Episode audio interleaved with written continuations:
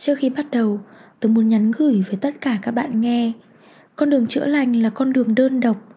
Đây là hành trình của riêng cậu. Hành trình độc nhất và một mình. Nhưng hãy nhớ rằng cậu không cô đơn. Tớ ở đây rồi.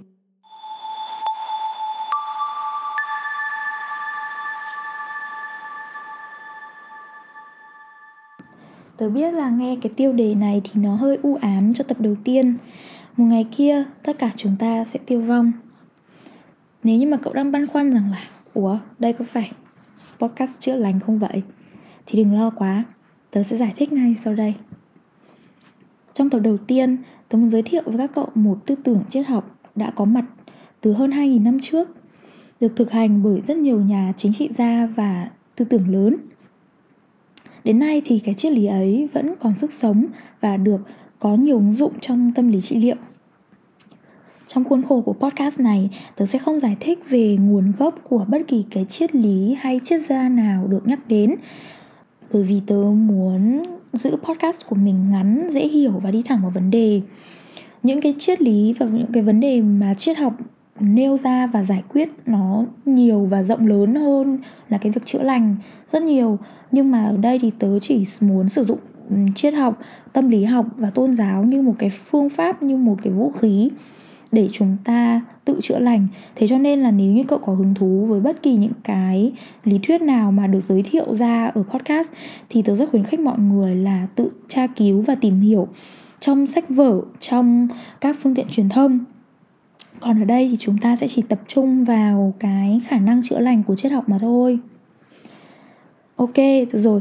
Vậy thì chúng mình hãy thử làm một cái thí nghiệm nhé nếu như mà cậu đang cảm thấy bị những suy nghĩ tiêu cực cuốn lấy và cậu bị nhấn chìm bởi nỗi đau, bóng tối và cậu không thể tìm thấy lối ra, cậu không tìm thấy ánh sáng vậy thì hãy thử sử dụng phương pháp cái nhìn từ bên trên của chủ nghĩa khắc kỷ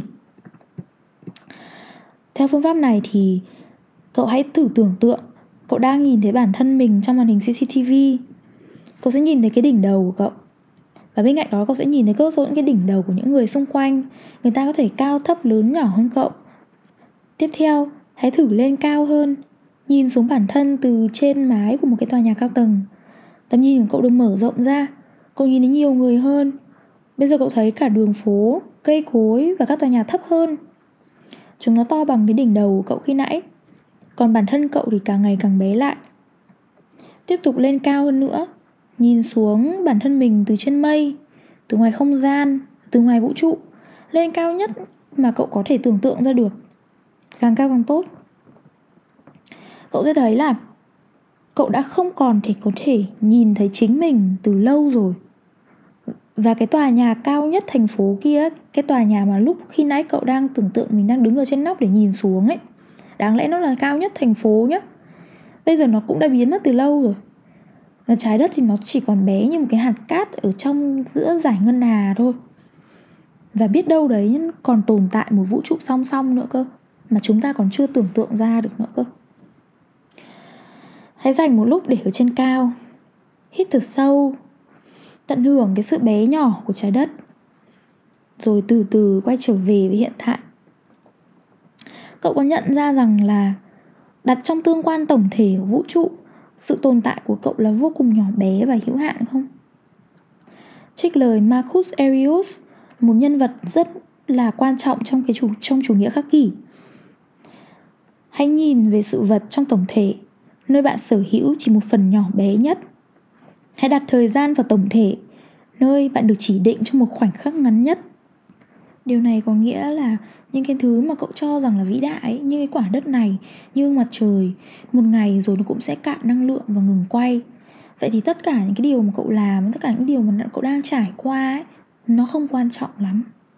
Cái tư tưởng này của chủ nghĩa khắc kỷ thì thường bị hiểu nhầm là vô cảm thế nhưng mà tớ theo tớ cảm nhận thì tớ thấy rằng là chủ nghĩa khắc kỷ nó cung cấp cho chúng ta một cái góc nhìn mới một cái góc nhìn khách quan hơn mà cái góc nhìn đấy thì theo tớ thấy là nó làm tớ tỉnh ra và suy nghĩ được rằng là cái điều mà tớ tưởng là tệ thực ra nó không tệ như tớ nghĩ.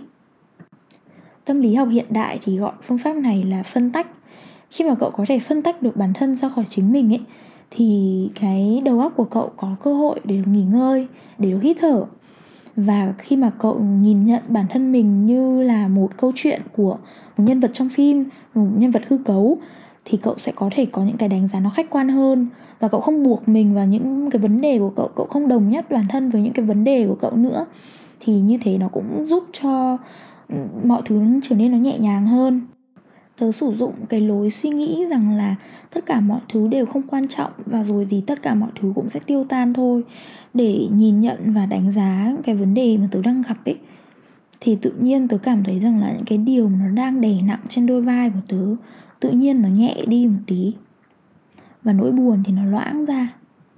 Và tớ dùng cái hình ảnh hình ảnh um, ẩn dụ là nỗi buồn loãng ra chứ không phải là vơi đi hay là bay đi. Bởi vì tớ tin rằng là nỗi đau mà xuất phát từ mất mát ấy nó sẽ không bao giờ thực sự mất đi. Thậm chí là nó sẽ không bao giờ thực sự ít đi. Mà chỉ có dung lượng trái tim của mình càng ngày nó càng rộng lớn và khả năng chịu đựng của mình thì nó càng ngày nó càng cao.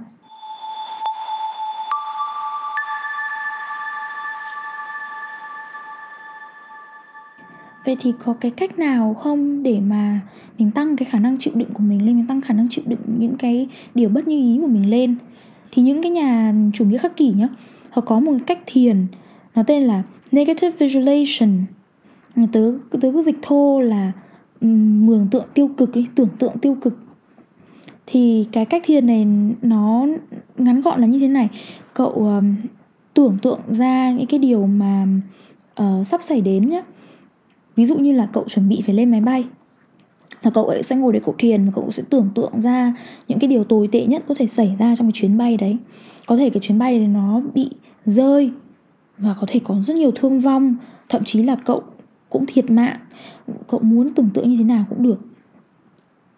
Nghe thì thoạt tiên nhá, nó có vẻ rất là tồi tệ và nghe có vẻ rất, đấy, nó nghĩa, nó tiêu cực mà, và người ta có thể suy nghĩ rằng là, ủa, bị dở hơi à? Tại sao lại nghĩ như thế? Và nhất là những cái người mà tin vào luật hấp dẫn ấy, có thể là họ sẽ ừ, phản bác ngược lại, bảo rằng là tất cả những cái, cậu suy nghĩ cái gì, cậu thu hút cái gì nó sẽ xảy đến với cậu, đúng như thế. Thế nhưng mà tớ cũng là một người đã thực hiện luật hấp dẫn rồi và tớ cảm thấy là nó chỉ đem, nó đem tới quá nhiều đau khổ. Chứ chứ chưa một ngày ngày nào mà tớ cảm nhận được cái sự thành công của luật hấp dẫn cả. Mặc dù là tớ là cái người mà cực kỳ tin, đã từng rất tin vào luật hấp dẫn, nhưng mà tớ cảm thấy bây giờ là nó không còn, nó không có lành mạnh, những cái suy nghĩ như thế, những cái ước muốn, những cái lời cầu nguyện như thế, nếu như mà sử dụng sai, nếu như nó không đi cùng với thực tế và thực hành, nó rất dễ đưa lại cho cậu cái sự yếu đuối và chủ nghĩa khắc kỷ và cái phương pháp mà tưởng tượng tiêu cực đấy của người ta ấy, nó giống như là một cái liều vaccine cho tâm lý của mình. Bởi vì tâm lý của ta cũng là một cái dạng sức khỏe đi chúng ta có sức khỏe vật lý về thể chất thì tâm lý cũng có cái sức khỏe của nó và nó cũng cần vaccine. Nó cũng cần cần phải được tiêm ngừa và bằng cái cách là chuẩn bị cho mình rằng là những cái chuyện tiêu cực nhất có thể xảy ra bằng một cách tưởng tượng ở trong đầu những cái chuyện đấy nó có thể xảy ra. Với cái sự hiểu rằng là cuộc sống này, cậu rất nhỏ bé và và cuộc sống này có thể kết thúc bất cứ lúc nào, thì đó là một cái cách để nâng cao khả năng chịu đựng lên. Để khi mà biến cố nó xảy ra, thì cái tâm lý của chúng ta nó đã quen rồi, nó đã biết phải phản ứng như thế nào. Tớ xin phép dừng lại tập 1 ở đây. Chúc các cậu có nhiều niềm vui trong quá trình tìm hiểu về chủ nghĩa khắc kỷ nói riêng, triết học và tâm lý học nói chung. Hãy đắm mình trong biển kiến thức. Trong những thời kỳ tăm tối thì trí tuệ là con đường duy nhất đến với ánh sáng. Bây giờ thì xin chào và hẹn gặp lại.